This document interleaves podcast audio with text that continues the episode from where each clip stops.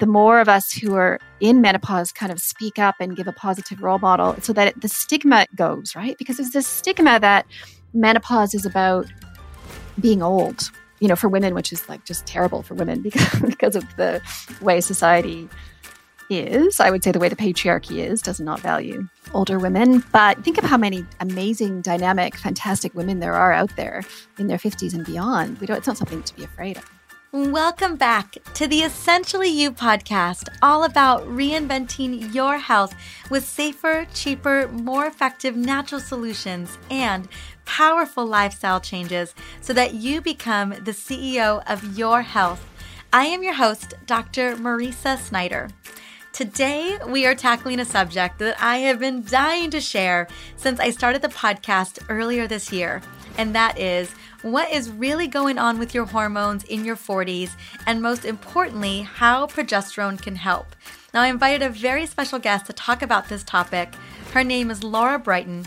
She's a fellow hormone warrior and the best selling author of the Period Repair Manual. Now, I invited Lara to come on to the Essentially You podcast to talk honestly about what is really going on during perimenopause and what we can do to manage this decade long transition with grace and ease. Now, she's going to also be sharing her secret superpower that we all are going to want to leverage. But before I dive into this important topic, I want to quickly share the hormone revolution that I am leading right now with 28 other brilliant hormone and women's health experts. Earlier this year, while I was working on my book, my upcoming book, The Essential Oil Hormone Solution, I was inspired to bring together an amazing group of women to educate on the benefits of essential oils, lifestyle, self care, and nutrition and how they play a role in women's hormone health and the Essential Oil Hormone Summit was created. So, whether you are already using oils and you are ready to unlock the power of hormone balancing, or you're new to oils and ready to really understand how they work, or you're struggling with your hormones, ready to get your body back on track, or you're even potentially leading a movement and you want to give your tribe, your community, the best tools, then this event is for you. The Essential Oil Hormone Summit, which is happening right now, was created to raise awareness about women's hormone health and to raise money for an organization that I feel deeply connected to, and that is Days for Girls. Now, when I decided to create the summit, it wasn't just about giving you the most up to date information on how essential oils can be used to balance your hormones. It was about making a difference in the lives of women all over the world, especially in developing countries because it's my mission to help women everywhere be the CEO of their healthcare. And this means always having solutions that work for you at your fingertips and never letting a health challenge stopping you from living your best life. Now, while in practice, as many of you know, I had very serious hormone issues and they threatened to end my career as a doctor. But thanks to the help that I got from powerful natural solutions like essential oils, nutrition, and self care rituals, I was able to get my hormones back on track and get back into my zone of genius. And this is what I want for you too. I want this for women everywhere. So when you sign up for this incredible free event that is going on as we speak, and you even decide to purchase the library of all of these incredible talks, along with all of the incredible bonuses. You are making a contribution to Days for Girls to ensure that girls all over the world don't have to miss school due to inadequate period supplies. Because by giving girls the education and the tools that they need to be able to go to school and manage their period, we're ensuring another generation doesn't have to be held hostage by her hormones and the normal functioning of her body. Because to me, when over 125 million girls around the world are missing school and missing work because they don't have adequate period and menstrual supplies, that just breaks my heart, especially when they are ridiculed and treated terribly because of their period. For me, this is a human dignity and a human rights concern, and that is why we are raising money for this beautiful cause. So, will you join me in making a difference for yourself and for women everywhere? If you're ready to say yes, just head on over to the show notes at drmariza.com, episode 42, or just go to eohormonesummit.com, or you can even just go to my website. It is up there right now at drmariza.com. Those are all the places that you can go and get registered. And like I said, you want to do it soon because the event is happening now. Let's get back to our interview. So, before Lara comes out to share her insight on perimenopause and how to deal with the symptoms that can be associated with this transition, I want to quickly sing her praises. Lara Briden is a naturopathic doctor and the period revolutionary, leading the change to better periods. Informed by strong science and more than 20 years with patients, Lara is a passionate communicator about women's health and alternatives to hormonal birth control. Her book, The Period Repair Manual, is a manifesto of a natural treatment for better hormones and better periods and provides practical solutions using nutrition, supplements, and natural hormones. Now it's in its second edition. The book has been an underground sensation and has worked quietly to change the lives of tens of thousands of women. And I'm going to talk about how you can get the first couple chapters for free towards the end. Welcome to the show, Lara Briden. How are you doing today, my dear? I'm really well, Mariza. Thank you for having me. Oh, it is such a pleasure. And most importantly, one, I love your book and I love the topic that we're going to be really connecting on today, which is what happens in our 40s, specifically around the estrogen roller coaster of perimenopause and how progesterone can step in and help. I know this is a topic that a lot of women, I just feel like it's like this limbo land that women don't really understand. And so, what I want to do before we go into talking about how we can support our hormones in our 40s, I would love to know a little bit about your journey and what had you want to dive into this area of focus for women and how did you become this incredible women's hormone expert? I started out as a scientist, a wildlife biologist. And if I think back to that time, you know, 25 years ago, I was studying sex differences in the wild of different animals, of their foraging behaviors. And I realize now that must have had quite a deep impact on me because now here I am almost, you know, two to three decades later, working in naturopathic medicine as a full time naturopathic doctor over the last couple of decades. And during that time, I was just drawn more and more to women's issues. I was treating a lot of women for period problems. And I could, I think through the lens of a biologist, I could just see, you know, look, women's bodies were normal to start with. You know, women's bodies are normal, but we certainly are different from the general paradigm of health that's put, put forward for men. So I'm trying to create quite a shift of attention to women's health with my own patients and then, you know, spreading the word to the world with my book and also just finding that women's health women's period problems in particular are not that complicated we've been kind of led to believe that it's this mysterious thing that's happening but actually most period problems respond really well to basic things like nutrition Mm. And just, I know we introduced your book already earlier, but it is the Period Repair Manual. And so that kind of became your work where you were working with women, particularly around their period. And then, I mean, clearly women are still having their period in their 40s. But have you noticed that women become a little bit more aware of what's going on with their hormones as they get older? Or do you find that even younger women start to notice some changes as well? Well, it's a big picture because, of course, what's happening for a lot of younger women is they're going on and off the pill or coming off the pill, which can be a struggle and is associated with its own set of hormone problems. But then we have another situation where it's during the up to 10 to 12 years before menopause, we can start to experience some quite tumultuous changes. You referred to the estrogen roller coaster and what I call the progesterone crash. That can happen anywhere as late as our anywhere as early, sorry, as early as our kind of mid to late 30s, which for some women does actually coincide with coming off the pill or other things that are going on. There can be a bit of overlap. Mm, I absolutely agree. Well, let's specifically dive into the topic that I know we, I'm so happy that you're talking about, and that is what is going on with our hormones in our 40s. Yeah, well, our estrogen starts going up and down very wildly. And contrary to what we've been told, estrogen does not just nicely decline slowly over those years leading up to menopause. It can actually spike up to three times higher than it was when we were younger. And I love estrogen, but actually, too much estrogen is quite stimulating. It stimulates a histamine release in the body, which can, which can be associated with heavy periods and migraines and severe PMS, that kind of picture. And then when estrogen crashes from high to low, that can affect mood quite profoundly as well. It starts to affect sleep and heavy periods from the high estrogen. And when we're talking specifically about estrogen, do you see other lifestyle lifestyle habits, other things that come into play that could also kind of disrupt?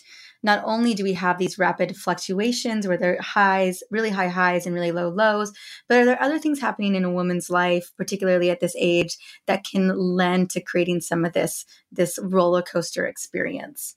There's a lot of things that affect estrogen clearance. So just you know talk about that for a minute for estrogen to do its best for us, we need to be able to remove it safely from the body, and that happens through the gut.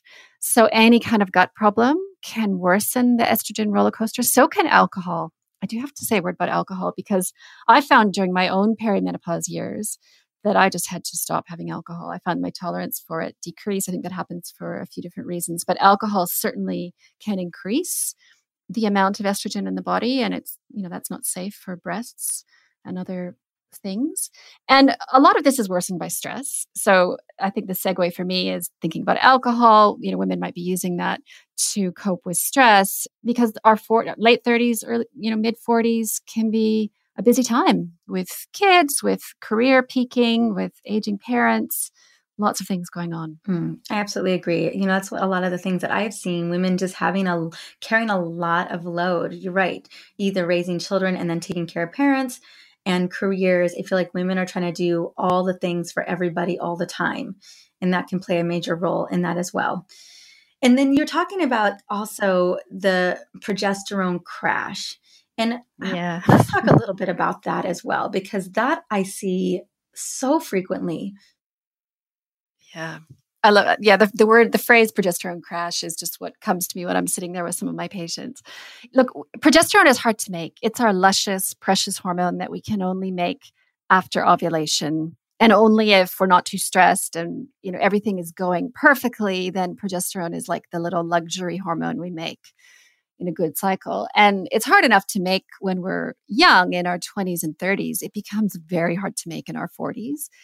And I think by the time we're in our late 40s, you know, I'm 48. I don't know how many cycles I'm still ovulating, probably the occasional one, but there's not a lot of progesterone happening anymore. And it's not necessarily, you know, my fault or a woman's fault. That's just what happens during perimenopause. And losing progesterone is a problem. It's a big part of the symptom picture because progesterone is normally what buffers us from that up and ups and downs of estrogen. It buffers the nervous system. Progesterone is very calming for the brain. It stabilizes the adrenal axis, the HPA axis. And progesterone also, as you know, and I'm sure your listeners know, counteracts estrogen in terms of estrogen's stimulating effects on the breasts and on the uterine lining. So losing progesterone in our 40s is one reason why women start to have crazy heavy flooding periods. And let's just be clear. I mean, you probably heard stories from your own patients. You know, those periods, some women face periods in their 40s where they're losing lots of blood. A lot. Like a couple a couple mm-hmm. cups of mm-hmm. blood or something like that per cycle, which is and keep bear in mind the normal is 80 milliliters. So these women are losing, you know, 10 times more than they should be. And that can end up, that can get pretty serious pretty quickly. That's when, when that women end up with a hormonal IUD, for example, which they never thought they would have to resort to. They end up with surgical procedures. They might even end up having their uterus removed. Back when I started practicing in the 90s, most women, most of my patients in their kind of late 40s, 50s had had their uterus removed for various reasons. They don't do that anymore so much, thank goodness. But yeah, the stakes are high the stakes are high and i absolutely agree with you and so i know a lot of women aren't even clear as to why they're bleeding so much and that is our kind of our protective hormone is dissipating we don't have that ability to make it so let's talk a little bit about now that we recognize that buffer is such an important part, having progesterone, at least easing us through this trying to, this transition. Because at the end of the day, when we're living in these fast-paced worlds here, me in the U.S. and or in other places around the world, you know, I don't see women's not that their lifestyle shouldn't shift, but sometimes a lot of that lifestyle, you know, depending on their workload or their family load, some of that just can't shift. So what can we really be? What can we do about this when we do have a decline of progesterone? And, and I think what you're saying when you say progesterone crash is that they probably just look exhausted when they come into the office. well, I I mean, there are, women are crashing in terms of their nervous systems as well. I think, yeah, there's that sense of the word. I think for me, I also mean they're just not making any progesterone at all. Like there's not seeing it on the blood test and at all. And that's coming out in having starting to have irregular periods, these crazy heavy periods and sleep disturbance. Those are all symptoms that I associate quite keenly with progest- low, no progesterone. Actually, what I might say at this point is might be useful for your listeners is to understand how to assess progesterone. I guess just how to know if this is mm-hmm. indeed what has happened because there's a lot of confusion about progesterone testing. And I have a blog post called The Right Way to Test Progesterone. So listeners can have a look there as well. But basically, whether we're doing a blood test or a urine test, I, I mainly use blood tests in my practice, but to test progesterone, we need to test during this relatively small window of approximately two weeks after ovulation. And the only way to kind of really know for sure that they, that you're in that window is either to be tracking your temperatures and see, yes, I'm in my luteal phase from the rise in temperatures, or to do your best to guess, you know, to test about a week before the period and then actually wait for the period to come and say, did this test turn out to be during the right time, like about a week before the period. Because if not, if your period was late and the progesterone test was, you know, three or four weeks before the period, then it's normal for it to be low at that time. It's just really worth mentioning because I have so many readers who say, "Oh, I've got low progesterone," and I'm like, "Really? Do you though?" Like, right? Absolutely. Well, I do find a lot of readers do, but you're right. There is that that super small window to test, and it's that week before your period, and so you, you've got to be tracking it one way or the other. Besides tracking it with temperature, is there any other way that you recommend tracking it? Let's say a woman is pretty consistent with her period. Could she just track it with an app? Well, the only way to know for certain that ovulation happened is temperature is or a blood test. Totally. But a lot of mm-hmm. women can get a sense of their ovulations with fertile mucus. Bearing in mind, fertile mucus isn't a guarantee that ovulation will happen. It's just a sign of high estrogen that would typically happen just before ovulation. But for those of us in our 40s who are used to tracking our cycles, you know, I've definitely noticed, you know, after about 47, kind of you know, this year, 48, I'm not seeing as much, as many ovulatory signs as I used to. And so I think I can probably safely assume that some cycles are what's called anovulatory. That's a useful word for people to know about because it means a cycle where ovulation did not happen. And it's called anovulatory. And it's actually quite common. So it's definitely common during our 40s it's common for at other times too. It can happen because of undereating. It can happen because of PCOS, which is actually probably PCOS is probably the biggest cause of anovulatory cycles. So for any women with PCOS, there is potentially going to be a double whammy of PCOS when PCOS meets perimenopause. you know, there might have been already the problem of insulin resistance, and anovulatory cycles associated with polycystic ovarian syndrome. And a lot of that can get worse with perimenopause. I, I imagine you've talked about PCOS on your podcast. Mm-hmm. Yeah, absolutely. And I appreciate a little bit more clarification there too, just kind of giving women an idea of what this looks like. So I really appreciate that, Lara. Yeah. Okay. So one of the things, you know, we kind of got a good sense of when we should be measuring progesterone, what we should be looking at, how we can definitively know right after we're ovulating. So I appreciate those, those details because we get a more clear picture there. But one of the things I'm finding as well, which really breaks my heart, is so often I'm meeting with women in their 40s, even into their 50s and they're still on birth control. So why is hormonal birth control? I know it breaks yeah. your heart too. I know. Not. I'm just always dumbfounded. I, I have to pick my jaw up off the table when I hear a 55 year old woman is still on birth control. So tell me a little bit about why hormonal birth control is not a good option here. Yeah. Okay, let's be clear. Hormonal birth control, all types, but especially the estrogen types, are mm-hmm. essentially a type of hormone replacement. So your your listeners might be familiar with the term hormone replacement therapy, you know, given to menopausal women. That's essentially what the pill is as well.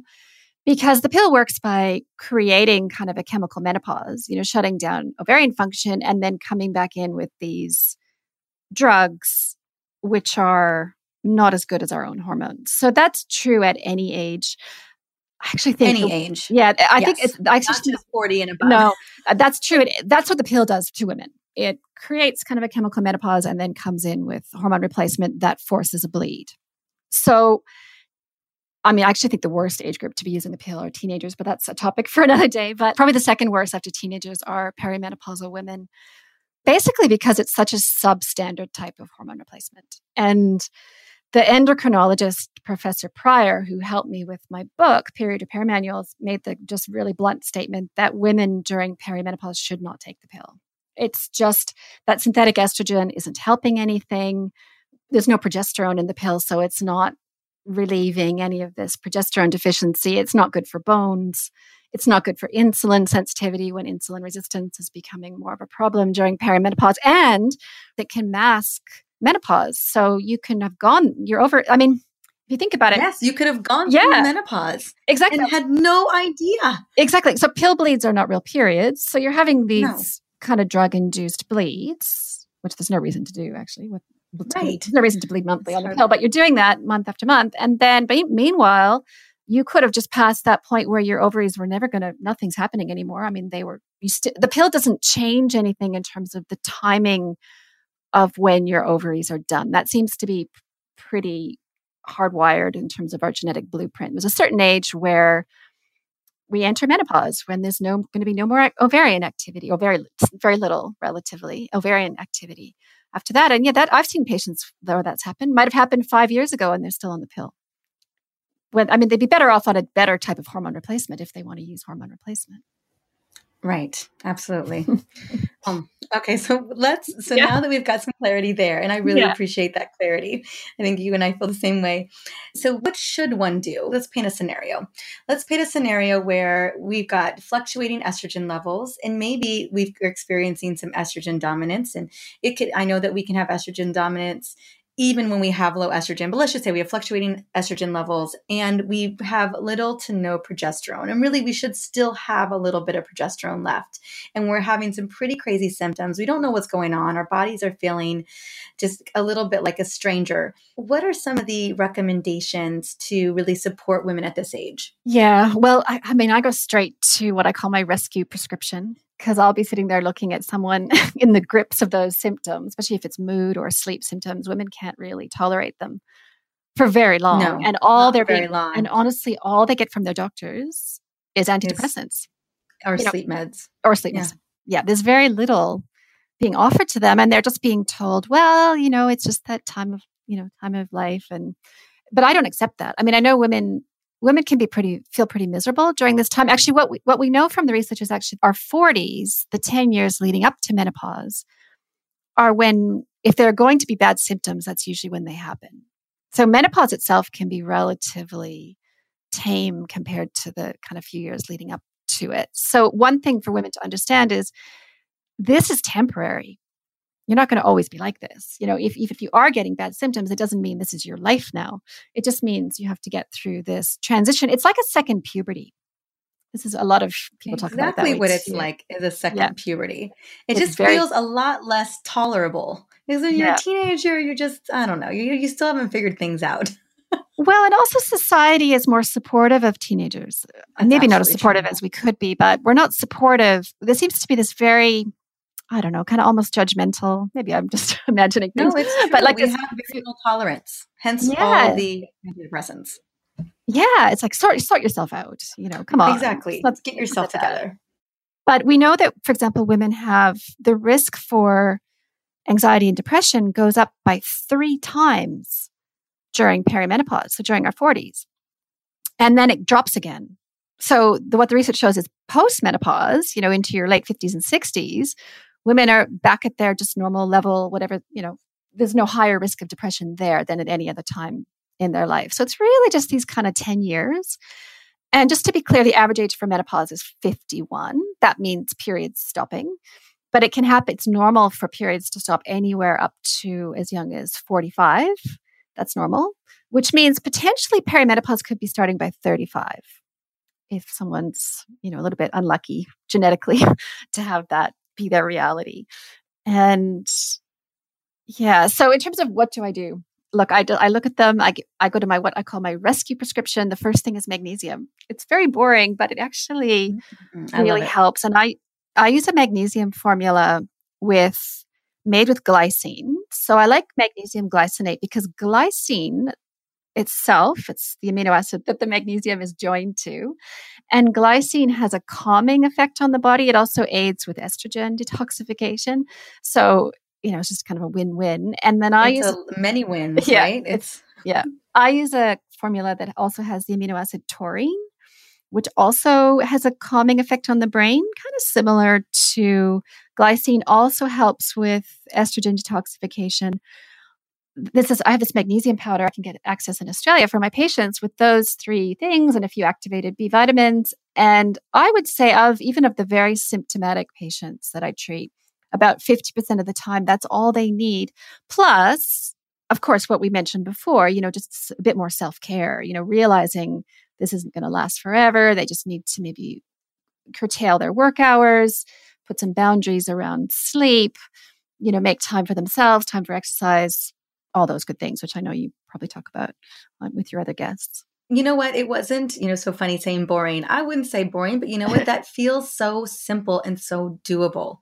That feels so manageable. And I think that's what really women, you know, nothing, nothing like to have a protocol where they're just like, oh my gosh, that just feels overwhelming. Like one more thing I got to chalk to my list. Okay, so we got 50% covered, but we still got 50% who aren't. Yeah. And they have an, the 50% who they might honestly everyone feels a little bit better on magnesium. Oh absolutely yeah, so there's at least a benefit i mean always mm, oftentimes we're magnesium deficient and magnesium is even great for energy too. I mean there's so many wonderful benefits there. So eh, no no matter what it's moving the needle in a positive way. Yeah but there are definitely going to be some saying well that's great you know i feel a little bit better but i'm still not sleeping or but i'm still bleeding through my clothes you know, or I've got this terrible PMS that I just want to just kill somebody, kill someone.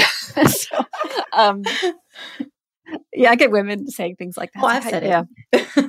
I mean, I think obviously you do have these kind of dramatic, violent thoughts, which are quite scary. I know, but it's. I mean, if it makes people feel better to know that it's actually quite common, and none of my patients have acted on it. So that's good to know. um, that, I know, know of. that I know of. So then I'll look at Okay, well, I will just mention natural progesterone. I mean, this is a bioidentical hormone. I don't think it's the cure all for every single period problem out there, but there is a group of women for whom it can be helpful, and that group is perimenopause because of this progesterone crash. So, you know, it's available as cream, or you can get a, a capsule. The, the prescription item is called Prometrium. That's natural progesterone. And just, I'll say again, that's very, very different from the progestin drugs, which are in hormonal birth control drugs such as levonorgestrel and drospirenone, that are not progesterone. In fact, one of the most common progestins used in the hormonal IUD and many types of pills is levonorgestrel. It's actually more similar structurally to testosterone than it is to progesterone, but it's not even like testosterone either. It's it's just its own animal. it's its own synthetic animal. yeah, and it causes hair loss and depression. And anyway, that's a whole other. I keep you can see I keep going back, veering back to hormonal birth control because I feel so passionately about it. But well, passionately against it, absolutely. I and I kind of just want you to go in that direction, but I know we have more to cover. yeah, I'm just gonna have to have you come back. Yeah, for sure. Okay, so progesterone is again, progesterone cream is quite simple. I think it's best to use it under the guidance of someone you know, a practitioner, at least someone who kind of knows how to use it safely. It's it's pretty safe. And then beyond that, there's just all kinds of things in that next layer. Like I use a lot of adaptogen herbal medicines. So I like the herb ashwagandha for the, during this time. It's quite stabilizing for the HPA adrenal axis. You can do a lot with herbs. I mean, there's some of the herbal medicines like bupleurum can help to clear estrogen and also very soothing to the nervous system. So I'll use a combination of those types of things. And then if if if the big problem is heavy periods, I'm just going to state for your listeners actually just kind of point point form here what works for that is these crazy heavy periods of perimenopause, which are different than the heavy periods of teenagers. I just did a whole webinar, um, little conversation about teenagers last week. So, th- but for older women, the treatment would be, I would say, dairy free diet, at least for three months, because dairy makes periods heavier, and turmeric, which reduces prostaglandins and just makes periods lighter, even works when there's something like adenomyosis or some other underlying reasons that might be driving the heavy periods. And less alcohol because well less or no alcohol because alcohol increases estrogen and estrogen makes periods heavier.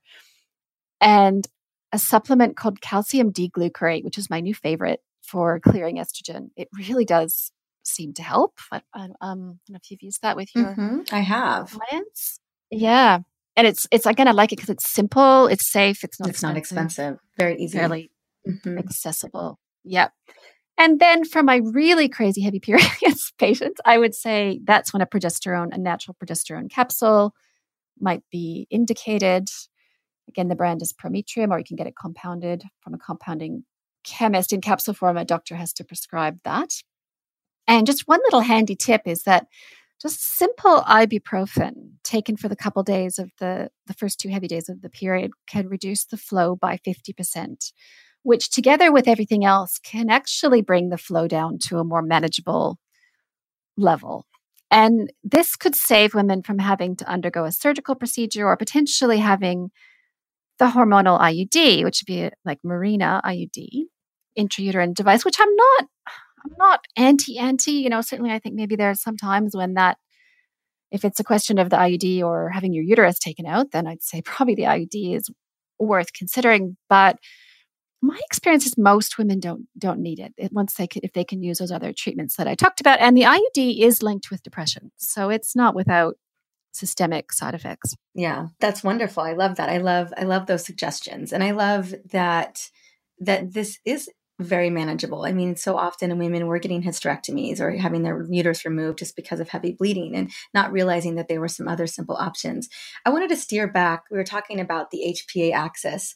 And would you talk a little bit about so using adaptogens for that and and where in those situations? So just with women who are you know you're seeing are dealing with chronic stress or chronic sleep disturbances or mood disturbances is that usually when the adaptogens are coming into play for you yeah. I think what's happening, I have a blog post called Why Stress Hits Hard in Your 40s. So, what I see with my patients, and certainly myself, I think I, I noticed this, is mm-hmm. just not able to cope as, with stress as well as I used to. And, you know, just even just little things like, you know, having to navigate traffic or just suddenly everything just seems a little bit harder. And I think it's just that stress response system, the HPA axis, is not as resilient and it just needs more support. And that support can look like lots of different things. I mean, I do yoga, you know, try to get some, some sleep. I try to stop work by eight o'clock. These, I have my little, everyone's got probably their own little set of things they need to do to create some boundaries. But that's where the ad- adaptogen herbs can be quite helpful as well. I've basically been on ashwagandha on and off probably for five years. to me, it's just the thing that holds it even. Yeah, I love ashwagandha. And I've had fluctuating, not well, low progesterone and stress. You know, cortisol levels have been off over the years and it's lifestyle. And so making those lifestyle changes, I know it all is interconnected, but taking adaptogenic herbs have been always really beneficial to me, kind of helping. But then clearly you're making decisions. And so having, like you said, having that list of things that are in accordance to making sure that your body's functioning, I think are so important as well. Yeah. Yeah, you can't really do it without that. There is no you can't drive yourself into the ground and then I always say and then then throw some cream on top of it. You know? Yeah, exactly. I say to my patients, okay, there's no supplement for that. Like that situation that you're describing to me of a 60 hour work week and commuting an hour each way and you know this whole kind of story. It's like there's no supplement that can fix that. Agreed. Absolutely. I totally agree. And how often do you find that that is the scenario? Yeah, quite often. I mean, I don't know if it's just, I, I, see patients in Sydney. It's a busy place. It is you know, a busy place.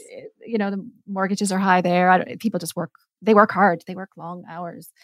And that seems to be the culture, the norm there. And yeah, it's, it's not sustainable, I would say, for most people it's proliferated everywhere even in little small towns i still feel like and particularly women are just so busy busy with their families, busy with their life. And one of the things that I, I've touched upon in some of my content and articles and podcasts in particular is that there's a there's a belief mismatch that we need to shift our belief into prioritizing ourselves as much as we prioritize everybody else. And for me, that was why I worked. I felt like I worked so hard all those years. I, I really thought my belief was that my self-worth was driven by how much I did for everyone else you know, I watched my mom do it. I watched my grandma do it. No wonder they were in what we called hormone chaos. You know, and just they they never there was never time for themselves. And I just I grew up just that was the way we do what we do. It's the way we do the things. That's the way women do it. That's why we've been taught to do it. You're right. It is about kind of proving our worth to society somehow, and and then going into perimenopause and proving our worth again. We're trying to be really stoic, pretend it's not happening. pretend and just carry on, but it's not always possible. No, no, exactly. Okay, one more thing I wanted to ask is, and this is such a great question because I know a lot of women, like, and I think that you put some clarity on it as well. A lot of women think that, oh, menopause, and a lot of women don't want to, at least in my experience, my patients that I've worked with in the past or my readers, they don't, no one wants to talk about menopause. No one wants to know that they're in menopause. No one wants to do and really, I find, just like you had said, it's really not menopause where we're really struggling. But maybe it's this fear that if it's as bad now in this perimenopause kind of phase, that it must be really horrible on the other side. So, what are some of the good things about? being on the other side of that. It's been a year, no more periods. Then the wild fluctuations are stopping. What is something good to be looking forward to? There was recently an Australian study that tracked, I think it was quite a few hundred women maybe it was into the thousands of women post menopause. And the general consensus was that most women report feeling pretty fantastic. you know, their health, their mood kind of stabilizes. Maybe, you know, they move into an easier time with their work. I do get that a lot from my patients. I've certainly talked to women in their late 50s, 60s who are just pretty happy. Yeah. And they almost seem to have blocked out the memory of that hard years in their late 40s, early 50s. And if it's like blocking out childbirth or something, you just, yeah, just forget that any of that. Just forget it happened. so Professor Prior has a quote. She said, Women need to know that the tumultuous time of perimenopause is followed by the nice phase of your life called menopause. And she refers to menopause as all the decades after our periods stop.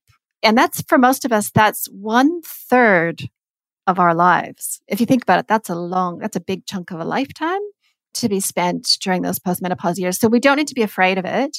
I'm not afraid of it. You know, I think sometimes there are some other treatments required during menopause itself. We can touch on this briefly, but overall, you know, I think it can be quite a, a relatively easy time in terms of health. And I think one of the things that might change this conversation is the more of us who are in menopause kind of speak up and give a positive role model so that the stigma goes, right? Because there's this stigma that menopause is about being old, you know, for women, which is like just terrible for women because, because of the way society is. I would say the way the patriarchy is does not value older women. But think of how many amazing, dynamic, fantastic women there are out there in their 50s and beyond. We don't, it's not something to be afraid of. I absolutely agree. Oh, wow. I have just so enjoyed this conversation. Anything else? I mean, you just gave some great inspiration, but I have one more question for you, my dear. And that is in living your life, being a being a doctor serving a lot of women, taking care of your family, being an amazing woman yourself. What is one thing, one daily habit or natural solution that you do every single day that you feel really moves the needle for you or nourishes your body? For me personally, it's walking. I'm an avid walker.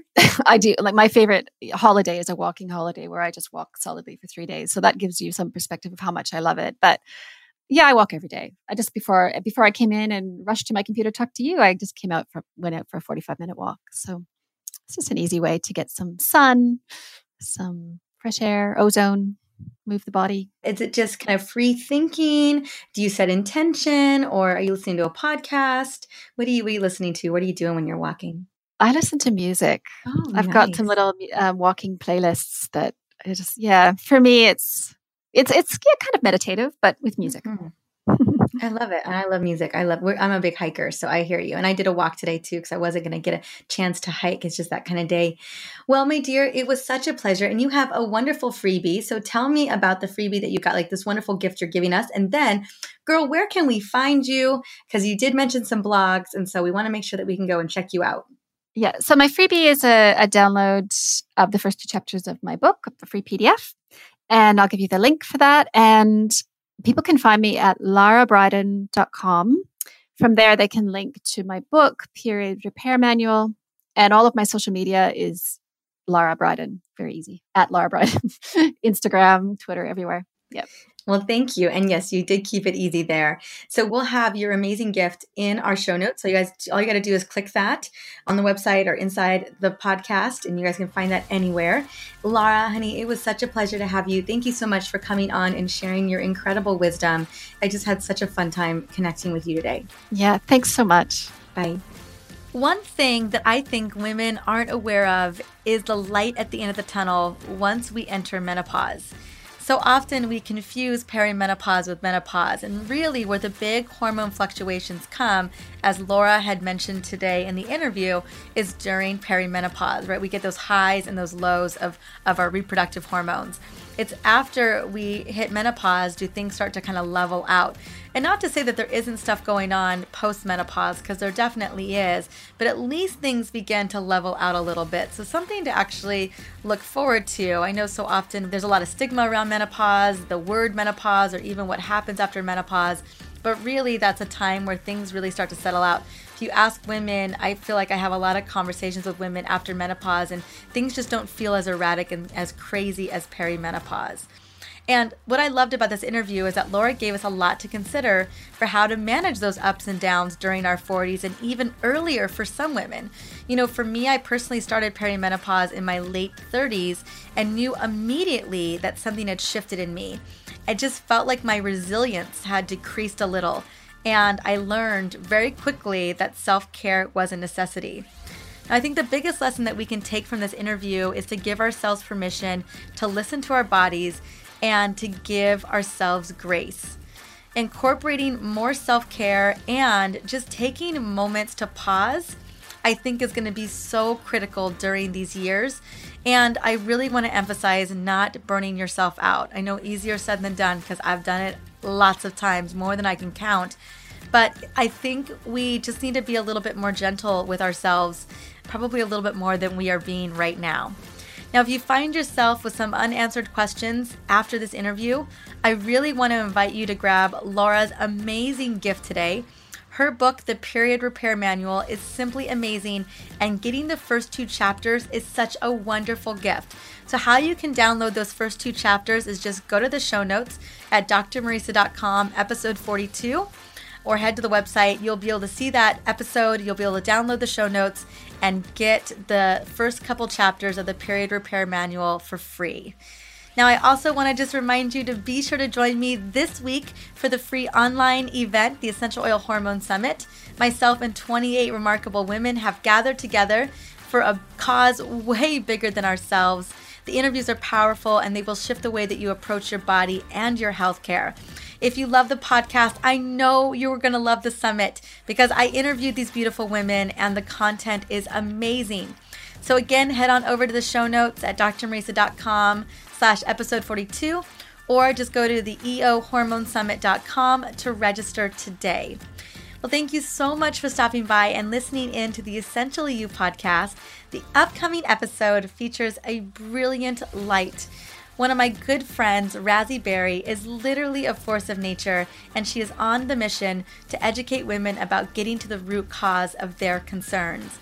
Our conversation dives into the connection between relationships and hormones, because yes, there is a connection there, so you're not going to want to miss this episode. Until next time, I hope that you guys have a wonderful day, and I hope to see you at the Essential Oil Hormone Summit. Talk soon. Bye.